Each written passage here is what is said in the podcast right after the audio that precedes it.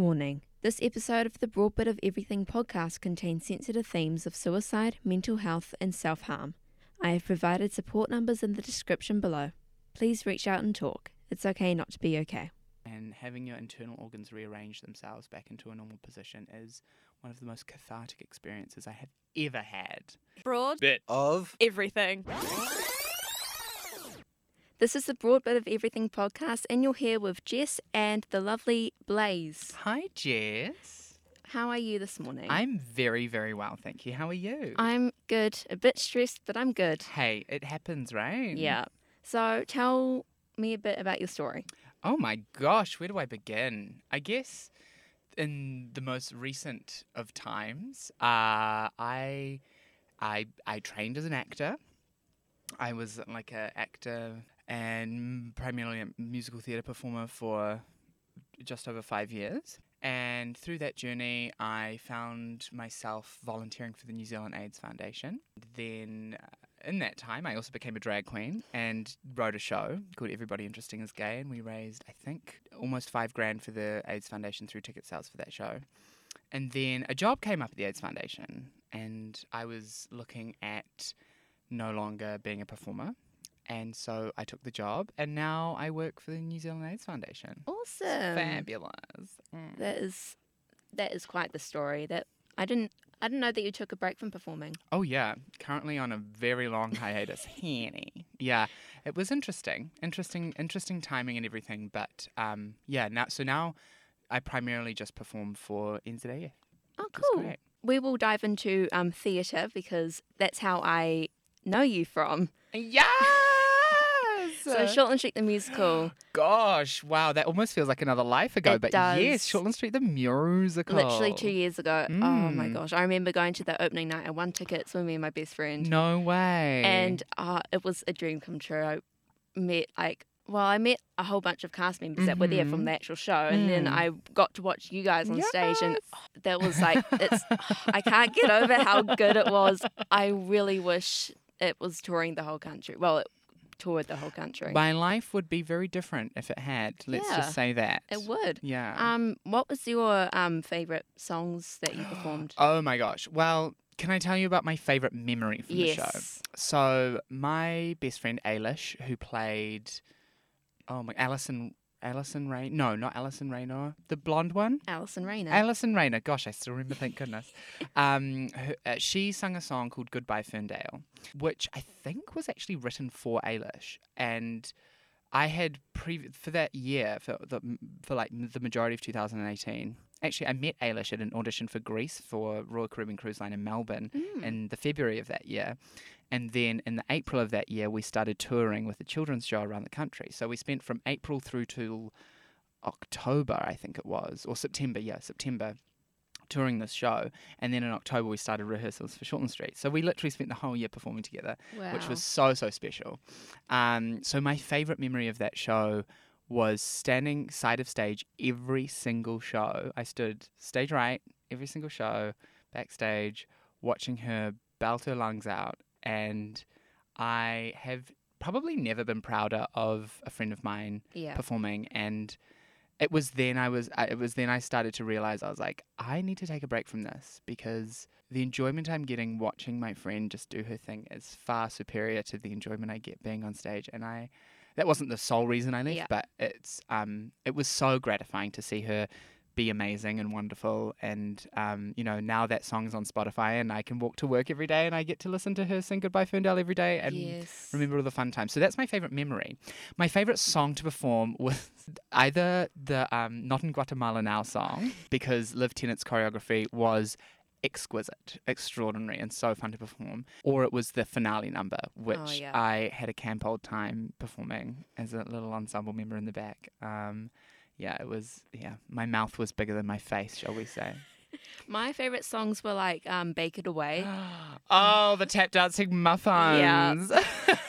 Iconic. Yeah. Iconic career highlight. yes, and it was just such a happy-go-lucky song, and Yeah. it's very much of a pick-me-up. Yeah, totally. And Tom Clark, who played Lionel. Oh my gosh, all these character names. I'm like, I don't forgot a lot. um, Yeah, Tom was incredible and just an absolute sweetie and brought so much life and vim and verve to that role. And he only had six tap dancing classes, I Oh think. wow. I think. Don't quote me on that, but I'm pretty sure he had like six, between six and eight tap dancing classes and like nailed it. He was so good. And it was such a pleasure to be one of his backup muffins. Um, and Elizabeth Whiting's costumes, those muffins were exquisite Delectable. Absolutely delectable. So funny. So they were.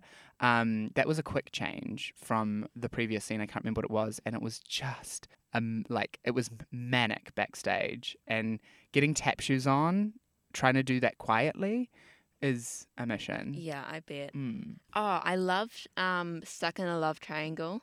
Stuck in a love triangle. So, it's like oh, Straightest I've ever been on stage. because you were Greg Feeney. Greg Feeney. Yeah, yeah, it was Greg Feeney. There was this one show, just for the listeners out there. In the show, Greg is um, pursuing. Oh my gosh, Kirsty. Kirsty, that's the one. Thank you.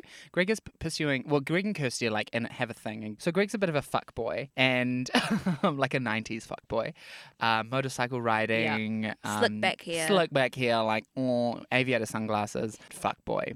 And Lionel is kind of in love with Kirsty, and so they sing this song called "Stuck in a Love Triangle." And um, at the end of the song, Kirsty runs off with Greg.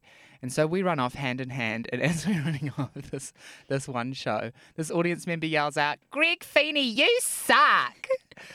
Um, and it was just a hoon. It was so funny, and I, I think, yeah, another another career highlight for me. That was a really, really fun thing to do. The only the the not fun thing was wearing the gorilla suit though at the Halloween party Ah. in the Halloween party scene because I had the helmet on underneath, had the motorcycle helmet underneath the gorilla head, Yeah.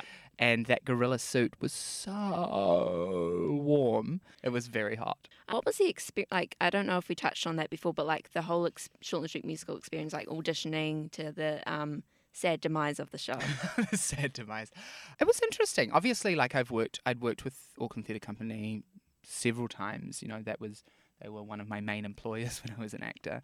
Um, but yeah, and primarily in, in the musical theatre um, stuff.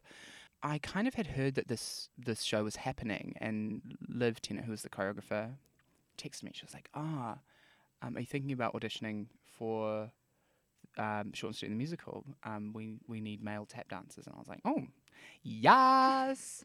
Um, and like I love Liv, and I knew that she was choreographing, and I was like, "Oh, I jumped at the opportunity."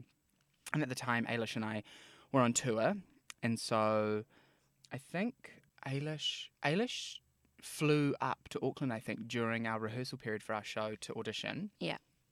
And I was fortunate enough to actually be in Auckland for the audition before we started rehearsals for our show. So uh, we did that, and then yeah, next thing you know, we both had been cast. Oh, that's right. It was really nerve wracking because I got cast, and then Ailish didn't find out until like six weeks later, and Oh. it was it was so so like gut wrenching, and like Ailish and I had the same agent and everything, and Yeah. yeah, it was really um, it was so nerve wracking, and I was like, oh, I'll turn it down if you don't get it, la la la la la la la. Um, but no, I we I didn't have to, and yeah, so then we went into rehearsals after our show that we did, and it was a hoot. It was such a hoot. Have you done any other live theatre? Oh yeah, so I have a degree in acting. Oh. Um, I trained as an actor. Um, and that- was another life ago, from 2013 to 2015. Um, and yeah, once I got my degree, I went straight in. I, you know, I, st- I started working in 2000, uh, kind of start of 2000, my graduating year. And yeah, then I came out and I did. I worked with I worked with Auckland Theatre Company. I did a lot of children's theatre. Did a like a tiny, tiny, tiny stint on Shortland Street myself. Really? Yeah, I played this bank manager Oh, um, that rem- declined Vinny and Nicole alone. Yeah, I remember that. And the fans hated me. They were like, "Who's this twelve-year-old?" It was very funny. So that was fun. Um, yeah, and then a lot of children's theatre. And then I did a show in 2017 called Pleasure Dome. What was it about? it was set in New York City in the 1980s, kind of at the height of the AIDS epidemic. And it was about a club that was closing down called the Pleasure Dome because, you know, this big property developer, la la la la la. The main character, Sappho, falls in love with um, Lilith, who's this this kind of daughter of this property developer. And anyway, they save the club essentially.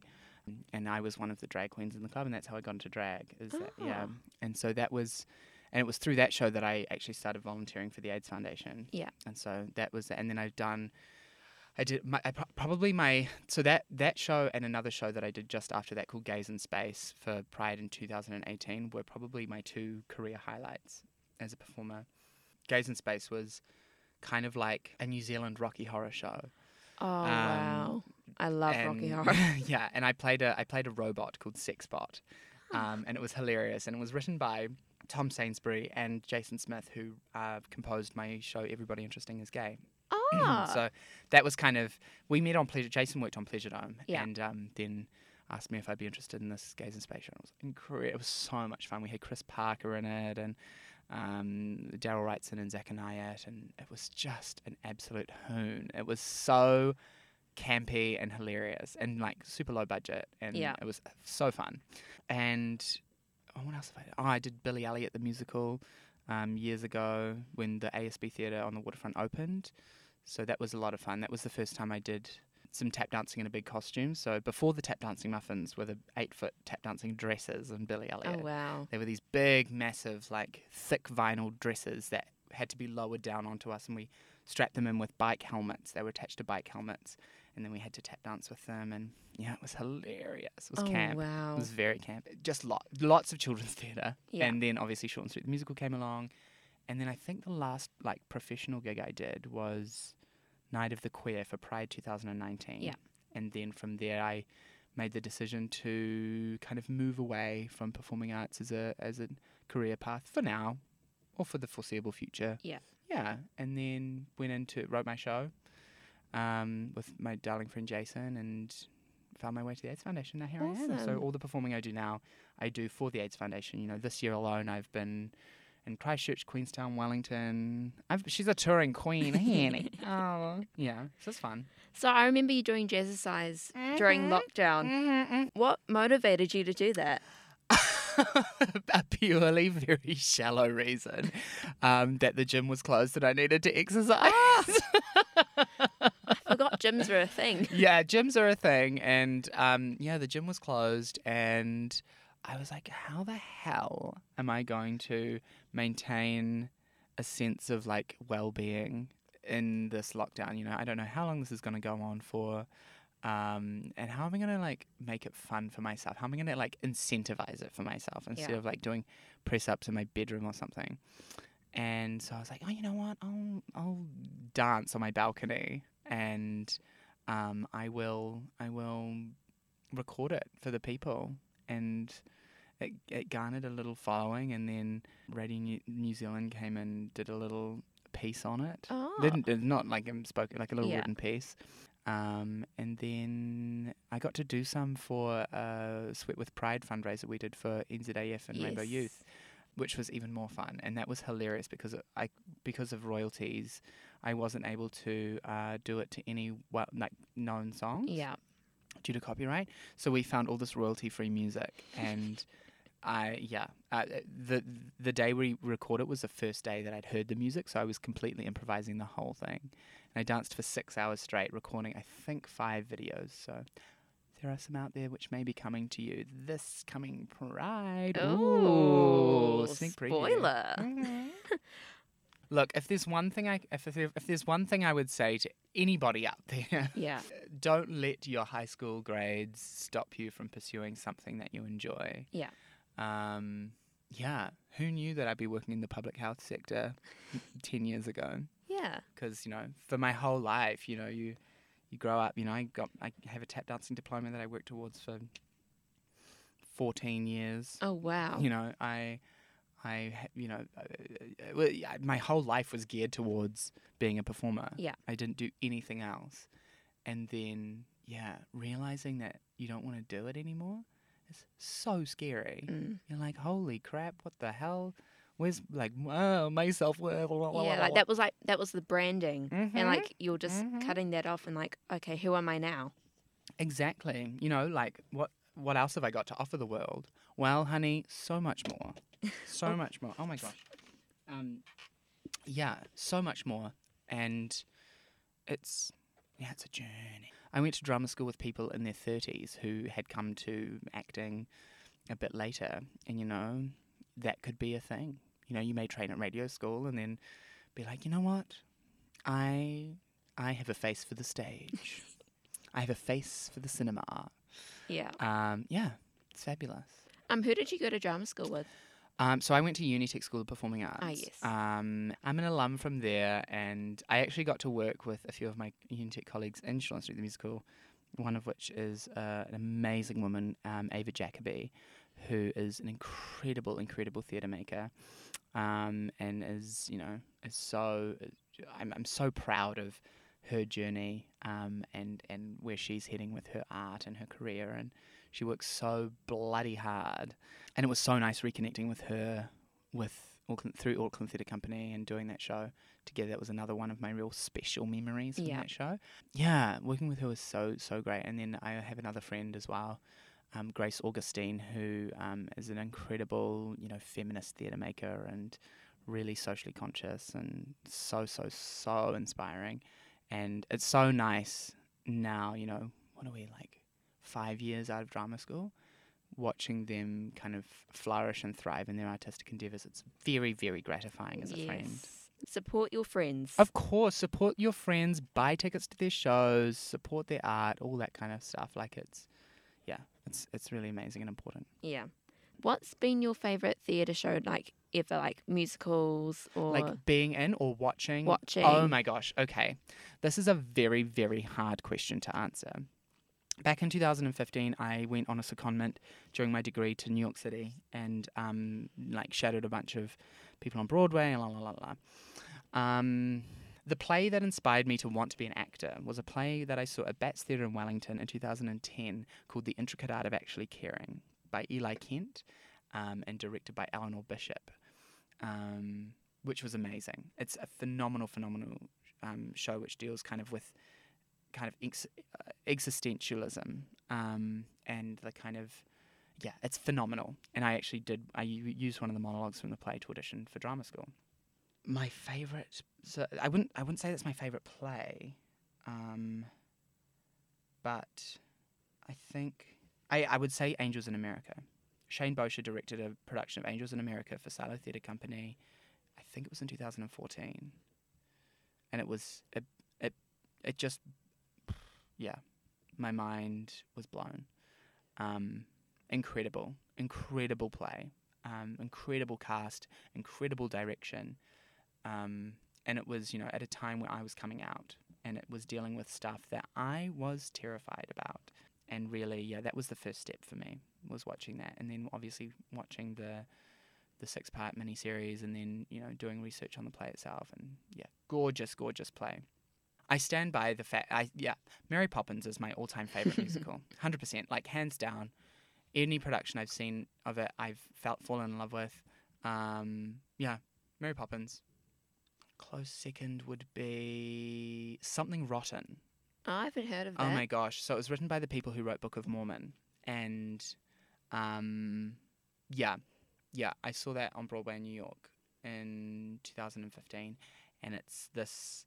It kind of deals with like an alternative reality if Shakespeare hadn't have written Hamlet, and this Oh. guy ste- steals the idea and writes a show called Omelette. Um, yeah, it's really good. It's really really funny. So yeah, Something Rotten is probably the second my second favorite musical I've ever seen, and oh no, I take that back. Everybody's talking about Jamie. No, cancel that. 2017, West End in London. I saw this show on New Year's Eve called uh, Everybody's Talking About Jamie, and it's this queer guy who wants to be a drag queen. You know, they're going through school and they're like, "What do you want to be when you grow up?" And he wants to be a drag queen, and it's his like coming of age story, and it's beautiful. And I saw it with my best friend Natalie in London, and it was yeah, it was so special. Yeah. So second favorite, Everybody's Talking, and first favorite, Mary Poppins. So Miss Wednesday Blazel, How how did she come about? Miss Wednesday Blazer, obviously, I said that I did that show Pleasure Dome. Yes. And in that show Pleasure Dome, I played a drag queen um, and that uh, called Mink. Mink Bouvier, we called her. Well, her character's name was Mink, but we added the Bouvier during this. And I loved it. Oh my God. It was so, it, like, it really got me, it, it really helped me kind of uh, place myself within my own queer identity in terms of how I feel about gender and sexuality and the kind of reclamation of all of that. And so when that finished, I was like, oh, that was fun. I kind of want to do it for real, for real. Through that show, I became very good friends with the head of the um, makeup and wig department. Uh, uh, his name is Steph Knight, and he would paint my face every night for six months. Oh wow! Um, yeah. that that show went on for ages. Yeah, it ran and ran and ran and ran and ran. Went on forever. It was so great. And yeah, afterwards, I wanted to do it for real, for real. So, in like maybe four or five months after the show finished, I went to him and I was like, I want to do it. Like, I want to, I want to do it. But like, I, you know, you're my drag mother. Like, you made you, you, you made me what I am. So, I would love for you to, um, I'd love for you to name me. You know, I don't, I don't want a name that's kind of ironic or a pun. I want something that's steeped in um, whakapapa. I want something that is connects me to a lineage um, because he was also a drag queen in London, and his drag name is Booby Tuesday. And in Pride 2018, he'd given me this nickname Blazell, um, and he said, "Well, that can be your that can be your drag surname." And Wednesday because I'm Booby Tuesday. So that's that's how Ms. Wednesday Blazell came about, and it was really weird. So I, you know, I had my drag I had my drag debut at the Cordis Hotel, um, Oh. and back then. The only way I knew how to talk and drag was to put on an American accent because that's what I did in Pleasure Dome. So you know, I arrived at the Cordis and I'd be like, "Hello, how are you?" Um, and it just felt really like fake. Um, so I stopped that very quickly. it was very hard to sustain as well. Yeah. Just was very inspired by drag queens like Karen from Finance in Australia. Um, Chris Parker actually is another inspiration for Ms. Wednesday. I don't know if he'll ever hear this, but if he does, Chris, you've uh, there's a lot of Ms. Wednesday idiosyncrasies that I have been inspired by you. Um, then you know I had volunteered in drag as part of Pleasure Dome for World AIDS Day in 2017, and I wanted to continue that with Steph. Um, so we did it again in 2018, um, and then so I would go from drag on the streets collecting money to Shortland Street the musical, Oh take it all off, yeah. and then get into get into Greg Feeney. Um, and yeah, and then obviously in 2019, created the show with Jason, put the show on, and then in 20, 2019 World AIDS Day, hosted a thing down on the waterfront as Ms. Win. Yeah, so she's had like a bit of a journey. Um, oh, she did the Drag Wars as well one time, um, which is like a local drag Yeah. competition, um, which was fun. She did that in August 2018 or something like that, um, which was super super fun. And that was when I was like, oh, I could probably like continue this. Yeah, and now she's got this show and she's writing another show and she's hosting this, that, and the other for NZAF, and it's cool. It's really really cool. I've been following you on Instagram for a long time, and um, I remember seeing stories of you in the bus, public transport, with um, the glue on your eyebrows and the facial hair. Yes, yes, yes. I that time I did drag on a bus. Yeah. um, was yeah, I was literally blocking my eyebrows, um, which is where you like comb glue through your eyebrows, wh- whilst I was walking up Queen Street. Um, then I got on the bus and I was I had blocked my facial hair out and was doing my foundation on the bus. That was that was actually when I was doing Night of the Queer, um, and that was a hoot. Yeah, that was a real hoot. I, don't Yeah. think I've, I haven't done it since. It wasn't Ah. the it wasn't the greatest beat of my life. I have to No. say. What's the process like from um, getting ready to finishing up? Oh my goodness. Um, well, it takes a very long time. Um, so up until very recently, I didn't actually paint my own face. Shock horror. um, yeah, my drag mother, Steph. Um, I've been very fortunate, and he's he's been so kind and, and, and donating his time for all the things that I've I've needed to do.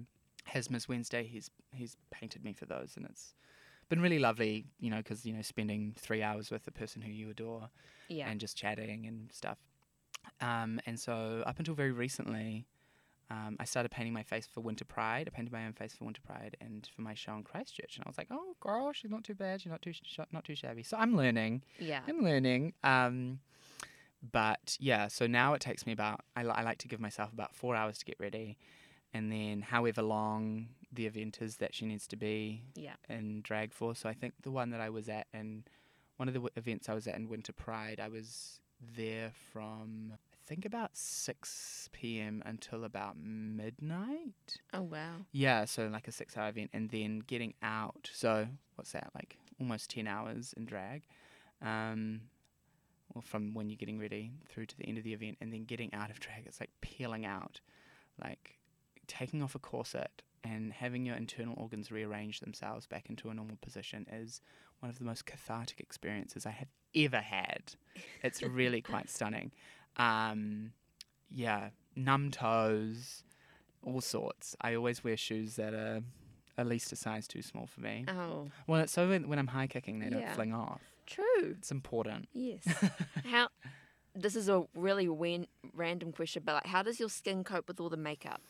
Actually, fine. Um, sometimes I get the odd makeup blemish. Um, I think when we were doing Pleasure Dome, we really figured out like great ways to ensure that like blemishes didn't occur and stuff.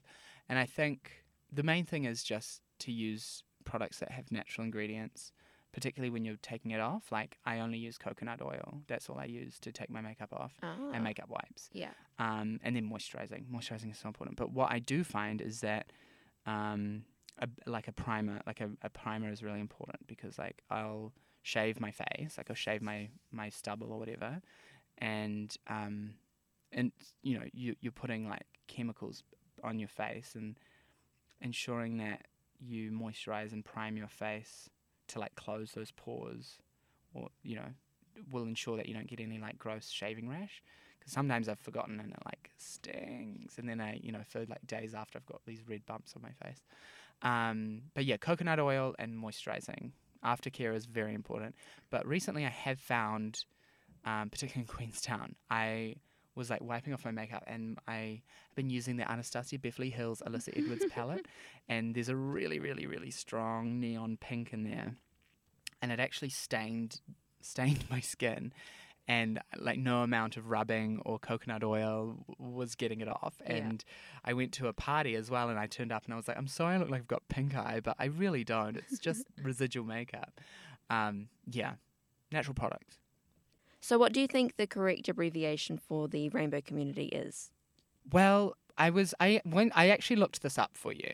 Um, there is a there is a definitely a lengthy one, um, which in, includes kind of all um, variations of people of diverse sexual orientation, um, and gender expression and sex characteristics. Okay. Um, but I think um, for the purposes of this interview, um, I think we should just go with LGBTQIA plus. Um, and that's generally the most common Yeah. acronym. So Okay. that's lesbian, gay, bisexual, transgender, which also incorporates non-binary people. So that that that's that I think speaks to the transgender spectrum. Yeah. Um, so the kind of the the spectrum of gender rather than just um, like the binary um, identifiers of of, tra- of the trans community, but also non-binary identifying people, I should say. Okay. Um, and then we also have um, Q, which is queer or questioning. Um, I, which is intersex, and A, which is, depending on where you are on the spectrum, asexual or ally. Okay. And then plus is uh, basically um, a signifier that there are so many broadly identi- you know, bro- Okay. there's such a broad spectrum of sexualities and non-normative um, genders and, and sexualities that people can identify as, you know, uh, pansexual, Demi, uh, demi? demisexual, Yeah. um, grey sexual, um, uh, gender neutral, gender queer. You know, there are so so many, and that, that I think the plus is is important to acknowledge that those those exist. What has the journey been like at the New Zealand AIDS Foundation? Oh wow, um, one of the best of my life. I love my job. I love the people I work with. I love the communities I work for. It has been uh, amazing. You know, as I said, I, I wrote that show. We donated the profit, and then a couple of months later, uh, this job opened up, and I, I took it. And there's something that's so gratifying, both personally and professionally, where you can see people being empowered by behavior change messaging. Um, and by that I mean, you know, people being empowered by their own sexuality, people taking people taking ownership of their sexuality and making choices that um, Make them happy. that make them happy, but also are making them safe, and that are ensuring that uh, they can continue to lead happy, healthy, um, happy, healthy lives with intimate relationships, and that is it's so so so rewarding, and yeah, it's marvelous. Obviously, I've I've I've had a very strong um, passion for the AIDS Foundation for for a little while, and to be able to do the work I'm doing is is really special. Yeah, Yeah. I bet it is. How do you think the rainbow community is represent- represented in media, specifically TV and film? That is such a good question, and one where uh, one that I have a very mixed opinion about. Um, when I grew up, the only representation of queer folk on television um, was kind of comedic or mi- like miserable.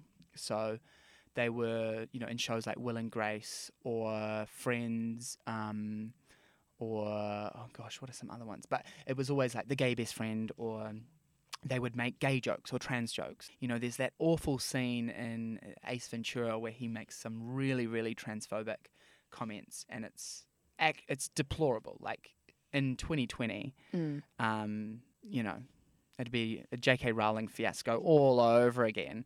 Um, yeah, it's just awful. It's just just awful. And th- but that was what I grew up with. You know, I I grew up with thinking that you know being gay meant that you had a tragic life because in film, particularly gay films, it was like they die or they commit suicide or you know the the the fate of the gay character was always miserable and if it wasn't that then they were the joke and that was crappy you know it's really crappy to see a representation of yourself you know homogenous people cisgender straight people have always had their lives reflected to them in film and television Because it's like the normal. yeah, totally. And you like, and that's as a as a child, I think when you when you consume that, that's what you learn as being, you know, the uh, that that kind of like a thing that that attainable thing. And if you can't get that, then like, well, what's the point? Um, but yeah, so that was when I was growing up. I think in the last five years or so, and probably even six, you know, there has been in mainstream media. I'm not, because you know, there's been some incredible queer films made in the last 40 years. Incredible, incredible, incredible pieces of cinema.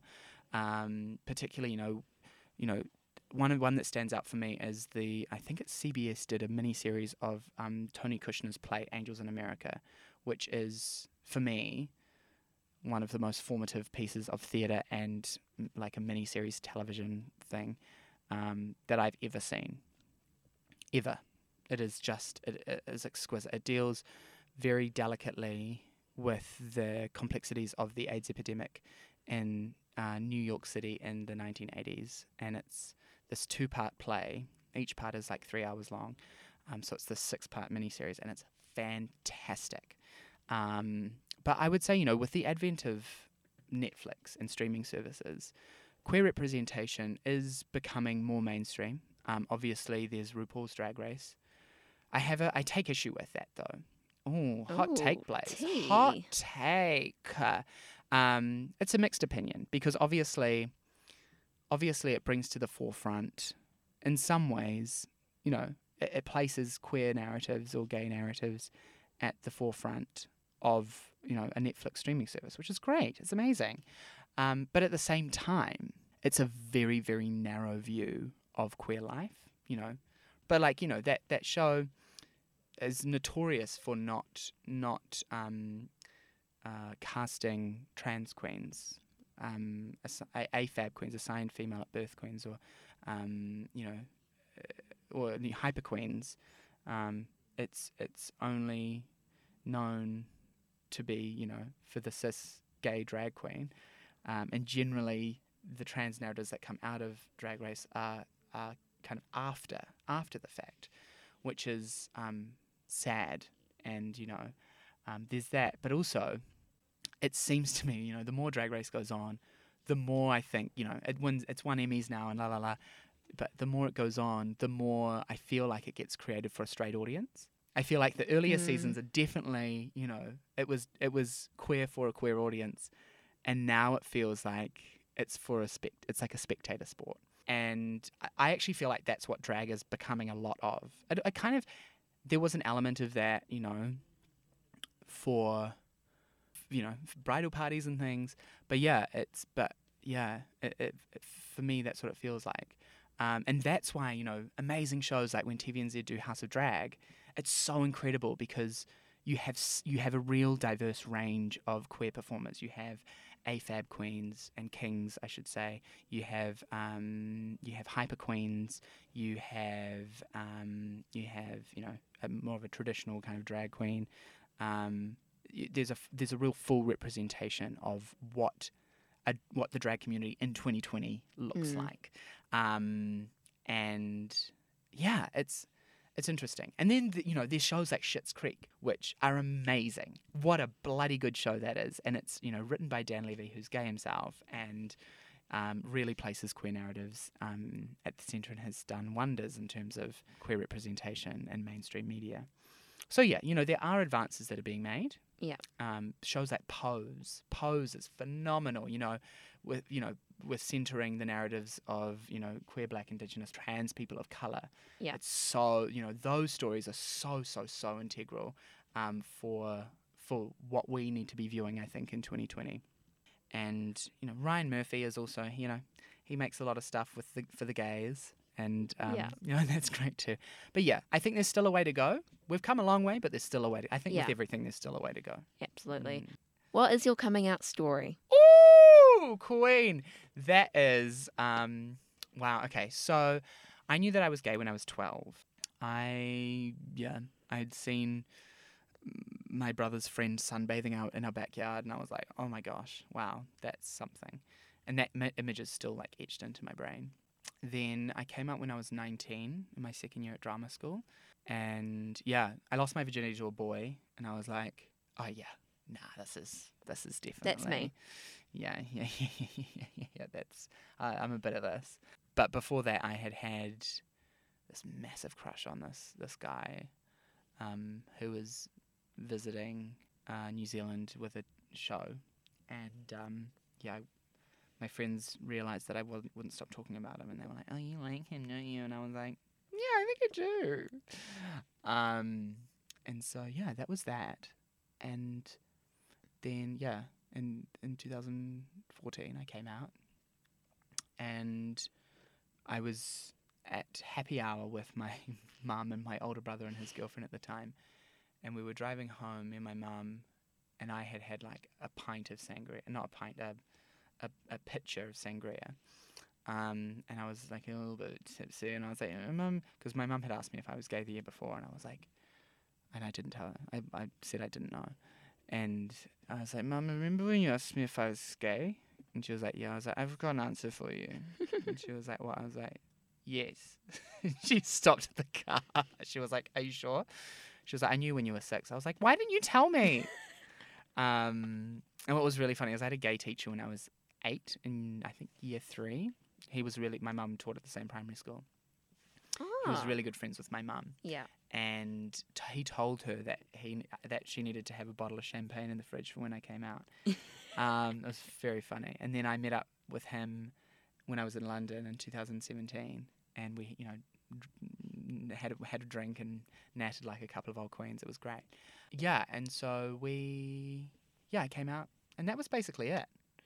Really, um, Mum kind of told everybody. I had to tell my dad, um, which was interesting. Like there was definitely a bit more of a conservative opinion and approach there. Yeah, but I was also outed in my first day at drama, my first week at drama school, unfortunately. Um, so at drama school, we had to do this thing called movement analysis, and my where we walked up and down a room, and our movement teacher would um, analyze our physical dominances.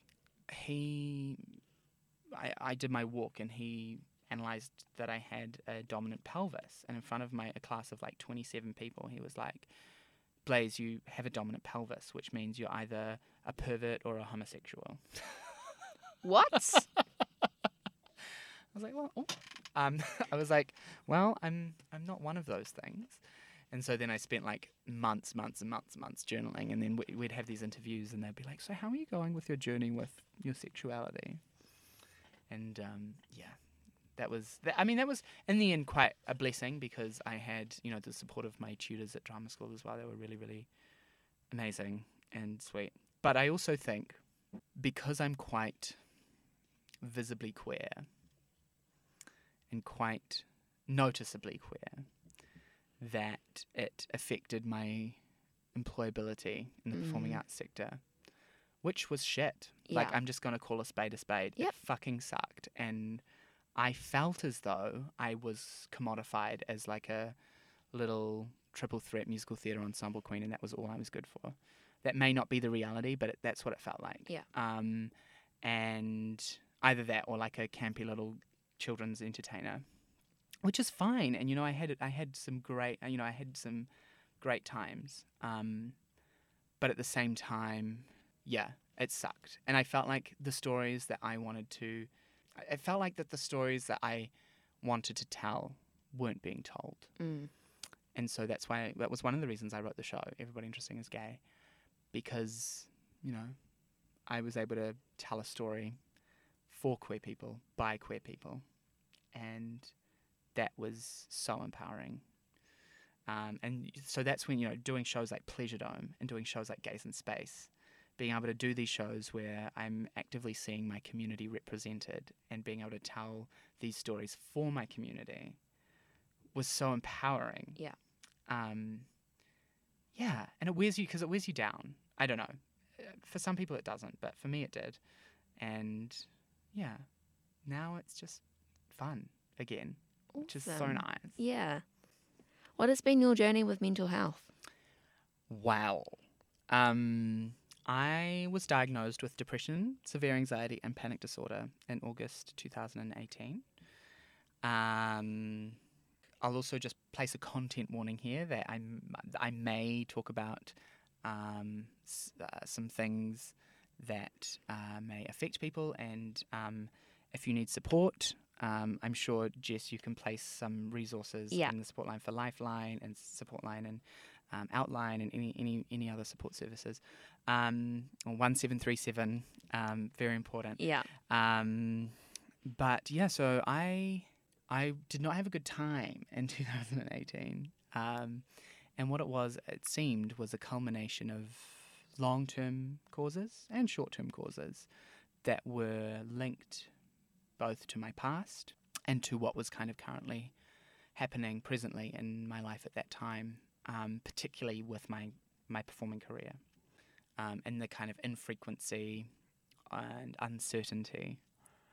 Yeah, so I was diagnosed um, and I was I was put on medication and I went and saw this therapist and I was I had this this th- this form of therapy called eye movement desensitization and reprogramming, which is essentially like conscious hypnosis, um, but you do all the work.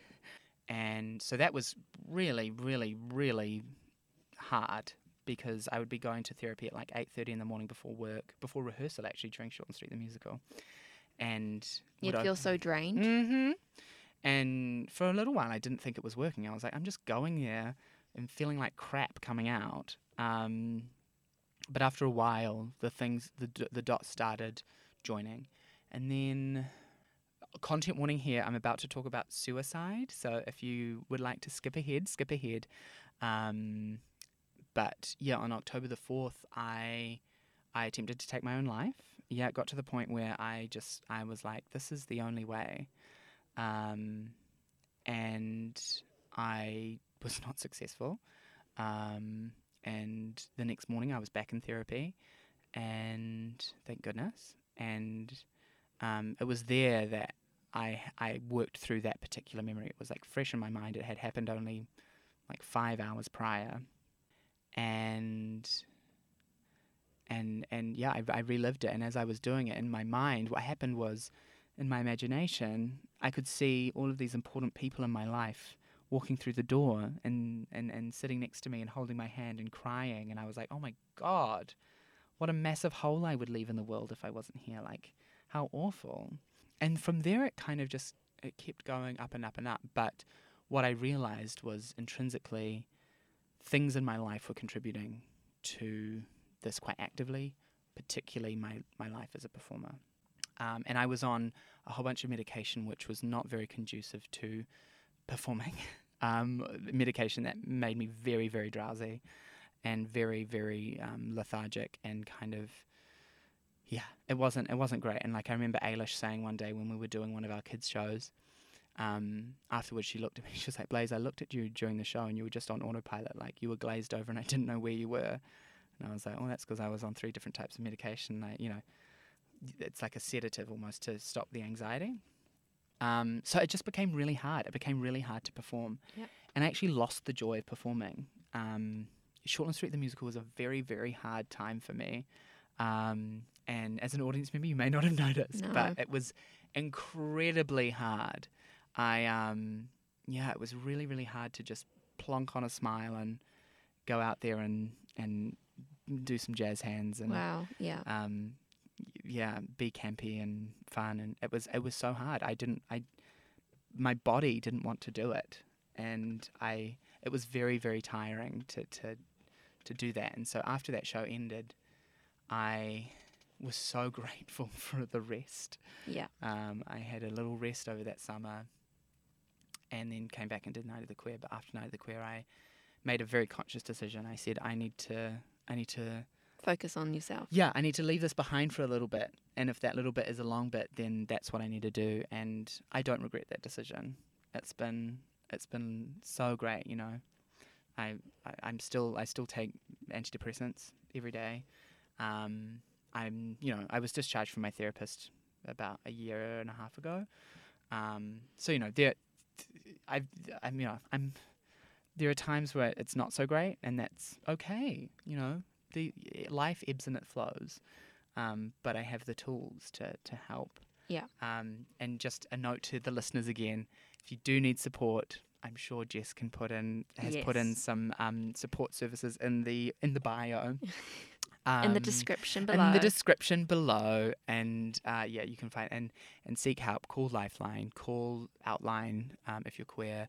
Call, uh, you know, text one seven three seven. Those people are always there. You can call one seven three seven. They're always there to talk to and to gain support. I certainly I did. The crisis team, particularly on the on the Auckland DHB, were very, very, very helpful um, on my journey. And you know, obviously, I had incredible friends that would support me. You know, my I, I don't want to name name them, but they were they know who they are. they know who they are. and They're wonderful. So yeah, and, you know, it, t- it takes a toll. And like you know, I talked earlier about queer representation in the media. You know, that plays a lot. You know, subconsciously, it it it it it, it, it plays a big part. P- plays a big part of it. Because you're consuming media. Always, we consume media basically every minute of every day. Yeah. Um, and yeah, and and I see it in a lot of young people too. I'm like, yeah, it's it's it's scary. Yeah. it's scary, but the the help is out there, and yeah, go get it, go get it. And it may not may not feel like you deserve it. I certainly didn't feel like I deserved it. My friend had to like force me to and sit down with like the triage team at um the Auckland District Health Board um, for the mental like m- emergency mental health line, and um, like he wouldn't leave my house until I'd done that. And the next day, I was you know 9 a.m. I had an appointment with a psychiatrist and a social worker, and there I was with a, like a diagnosis, and I was like, oh my god. But it's amazing to have it diagnosed. Like it's so empowering because you know what it is, and you can treat it. Yeah, so that's my journey. Mm. I did not know that like Shortland Street was a hard time for you, and I'm like, Mm. and I was raving like yesterday to my friend, and this morning I was like, oh my god, it was so great, and then you were like, it's not great, and I was like, ah, no, it, it was great. Like it really was. And you know, in hindsight, I made some really beautiful friends. I got to celebrate on stage every night with some of my best duties. Um, but at the same time, I was definitely going through a really, really tough struggle. Yeah. Um, internally, which which which made that period of my life not very enjoyable. Um, and that's just that's also a reality for a lot of performers you know particularly musical theatre performers. You know it's this thing of you, the, the, you don't have an option. You, you have to go out there The show must go on. the show must go on. But, but the show must go on but also an acknowledgement that the show is going on while you are like that is so important. Like Yeah. you know in new zealand we have a lack of understudies. You know th- we don't have the funding in new zealand to hire multiple understudies for multiple casts which means you know in some instances people don't get the help they need because they don't have the time to access it because they have to be doing high kicks and jazz hands um, on a on a stage for you know six nights a week, and then the the services aren't open on a Sunday or a Monday. Um, so yeah, it's so tricky. It's so tricky, and you know there are some there are some amazing um, performing arts services that people can access through equity and stuff, but yeah, it's so tricky. It's so and being a performer is so such an uncertain life. Such- Yeah. you know, and Do you have any advice for anyone? if you're a performer, know your worth. Know your know your worth commercially.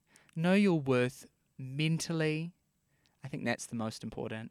Um, and know your know your worth as a human being. Like you are not just a, what you know. Your um, your worth is not a sum of your Successes. successes as a performer. You are so much more. You have so much more to offer as a human being. Um, for all the rainbow folk out there, build your community. Find your community. Find surround yourself with those people who will support you, uplift you, and affirm you.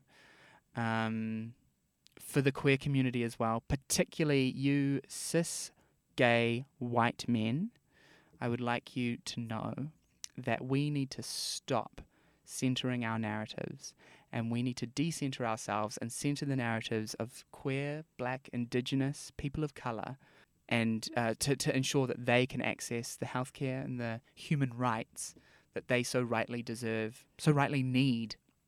And what else? have- What else? What else? I've got one more thing to say. Oh, if you are um, living with mental health challenges, that is so okay and you are so valid and like i know that that's kind of a, a tried and true statement um, but if i can do it you can too and like you're not alone in in what you're going through you know there are there are so many people out there and and but also be, you know one person's struggle does not invalidate your struggle acknowledge what you're what's going on for you because you're the only person who has to live with you so prioritize that. And this has been the end of the sixth episode of the Broad Bit of Everything podcast with Jess and Blaze. Thank you so much for having me. Thank you so much. You've been such a delight. Um, if anyone wants to find you, plug your socials. Oh my gosh. Um, you can find me on Instagram at Blaze by Blaze. Um, that's basically where I reply to any and all messages. Thank you. Awesome. Thank you so much.